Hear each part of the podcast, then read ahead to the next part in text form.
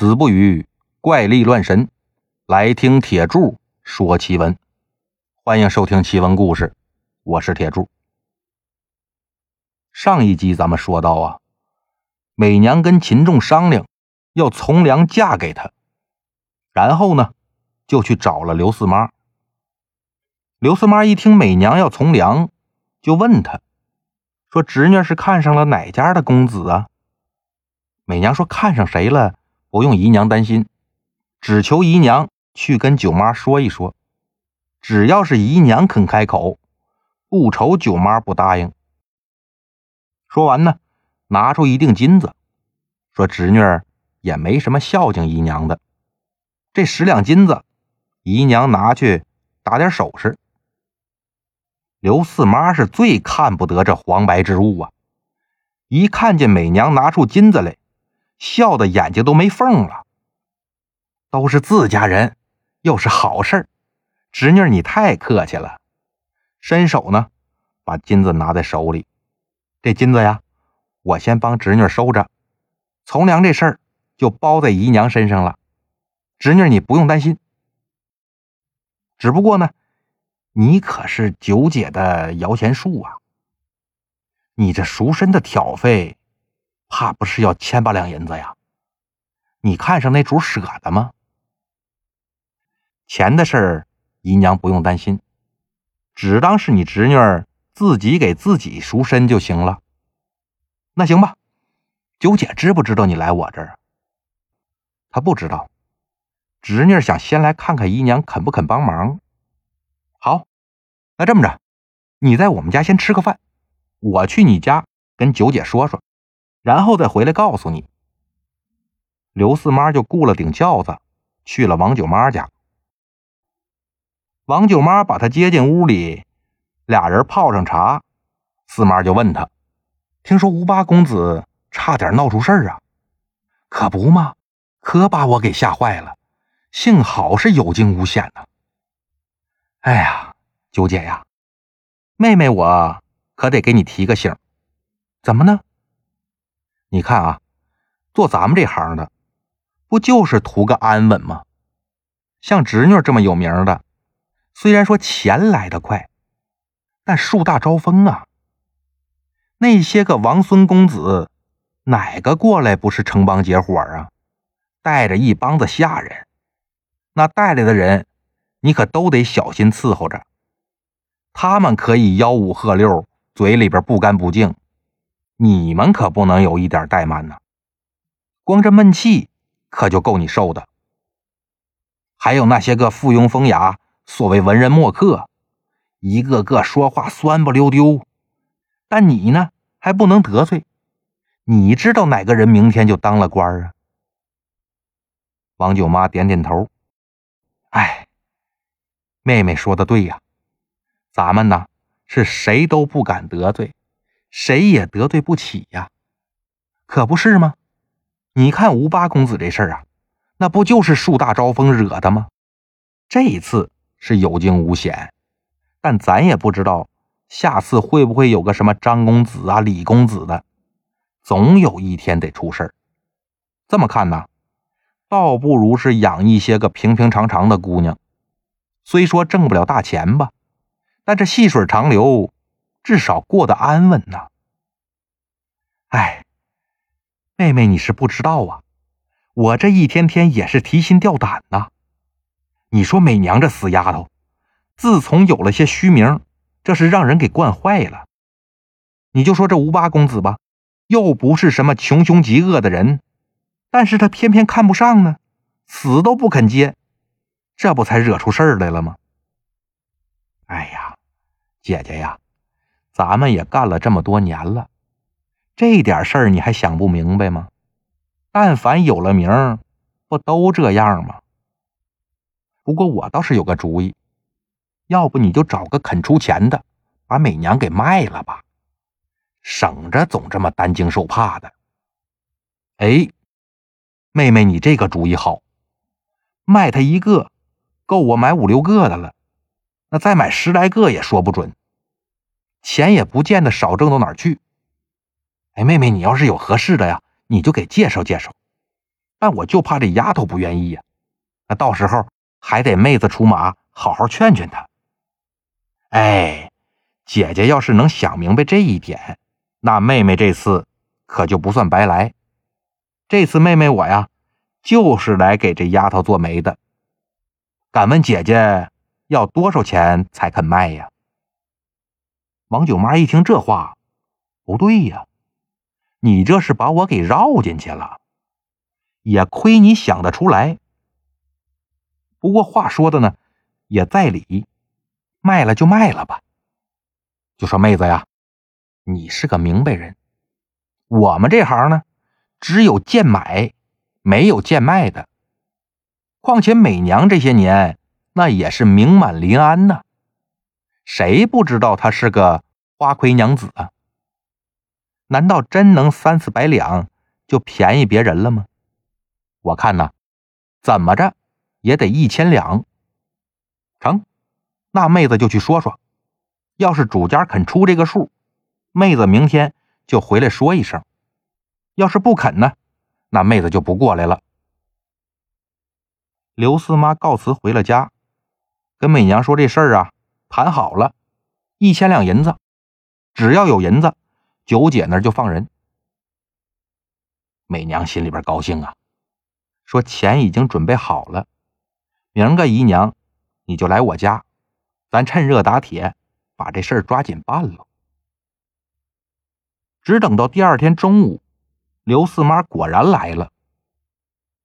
王九妈说：“妹子回来了，这是谈成了。”刘四妈说：“差不多了，但我还得去跟美娘说一声。”俩人就上楼去找美娘。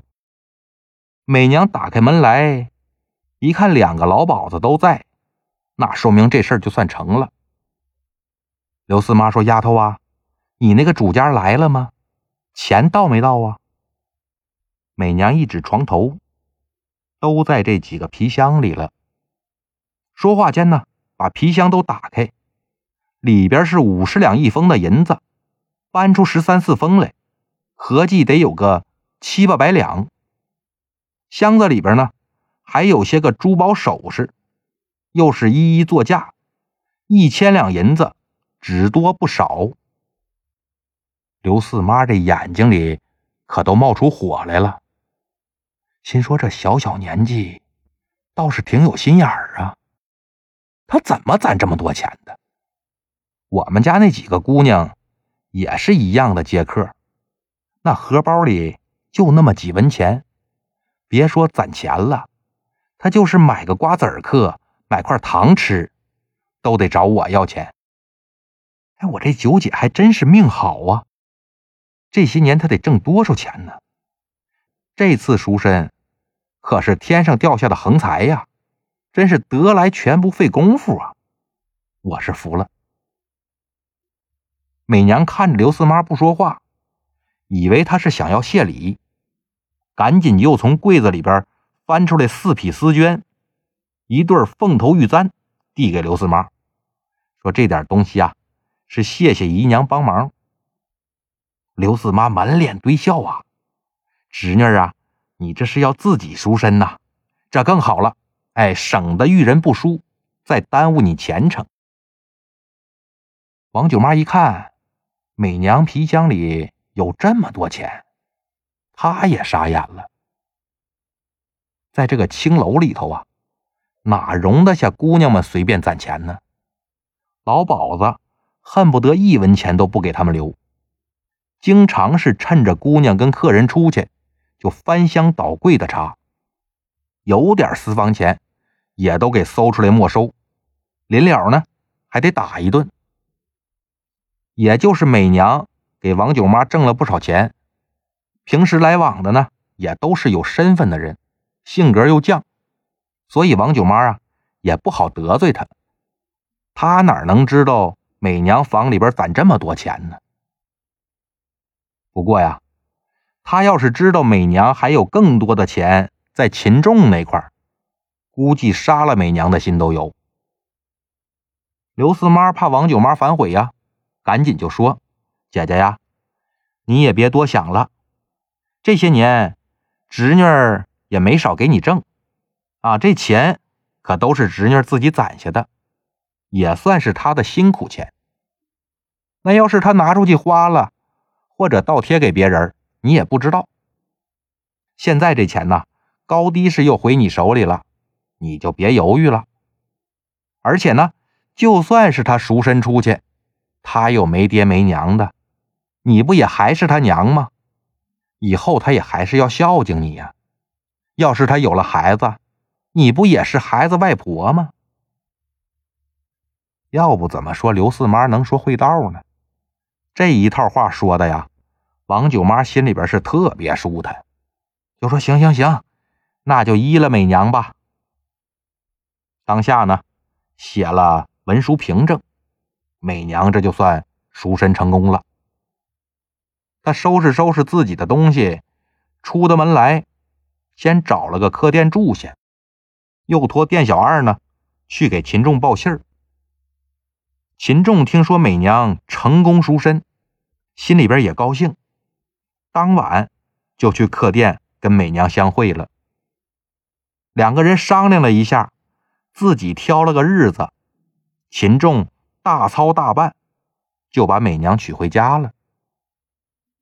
成亲当晚呢，申善两口子来给东家秦仲贺喜，一见美娘，怎么看着这么眼熟呢？美娘看着这老两口，眼泪可就下来了，扑通就跪地上了。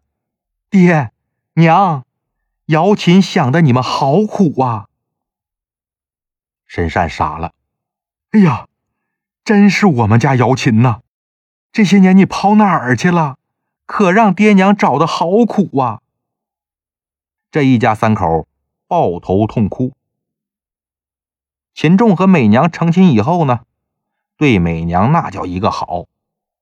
等过了一个月，美娘就让秦仲啊，把从各家拿回来那箱子找出来，拿出钥匙来，一一打开。那箱子里边全都是黄金、白银、珠宝首饰。粗略一算呢，得有三千多两银子。美娘把这钥匙交给秦仲，说：“以后相公持家，这些呢，就是咱们的本钱了。”打这以后啊，两个人是慢慢的买房置地，油铺就交给老丈人心善打理，这日子过得是越来越好。秦仲呢，觉着这一番奇缘都是神明所赐，他现在也有钱了，就把临安城里边的寺庙啊都拜了一遍，每次呢都让下人挑着自己那油桶。去给寺庙里边的琉璃灯加油，然后再施舍一些香火钱。这一天呢，秦仲到了天竺寺，照例是烧香拜佛加油。一个管香火的老和尚看见油桶上一面写个秦，一面写个汴梁，他就问这下人：“这什么意思啊？”下人就说：“呀，我们家老爷。”是从汴京逃难来的，一直在找他的生身父亲。那你们家老爷姓秦，名字叫什么呀？啊，老爷叫秦仲。老和尚一听秦仲，手里边用来蒯油那勺子，当啷一声掉地上了。下人一看，这老头是有事儿啊，赶紧就去把秦仲找来。秦仲仔细看看这老和尚，这不是自己失散多年的亲爹秦良吗？扑通就给跪下了，爷俩相认，痛哭了一场啊。秦仲就说：“爹呀，现在我这日子过得好了，我带您下山享福去吧。”秦善摇摇头：“儿孙自有儿孙福啊，当年我也是迫于无奈才把你卖了。”我这心里边不安，就到这儿落发为僧，天天是吃斋念佛，悔过赎罪呀。我现在呢，也习惯寺里这日子了，我就不还俗了。孩儿啊，你下山好好过日子去吧。秦仲呢，就给天竺寺捐了一大笔钱，又求住持给他父亲秦善单独安排了一间禅房。逢着初一十五呢，秦仲就带着媳妇申瑶琴上山去看看父亲，直到秦善八十岁归天。好了，花魁的故事呢，到今天就算讲完了。从下一集开始啊，咱们就讲一个新故事。咱们下期再见。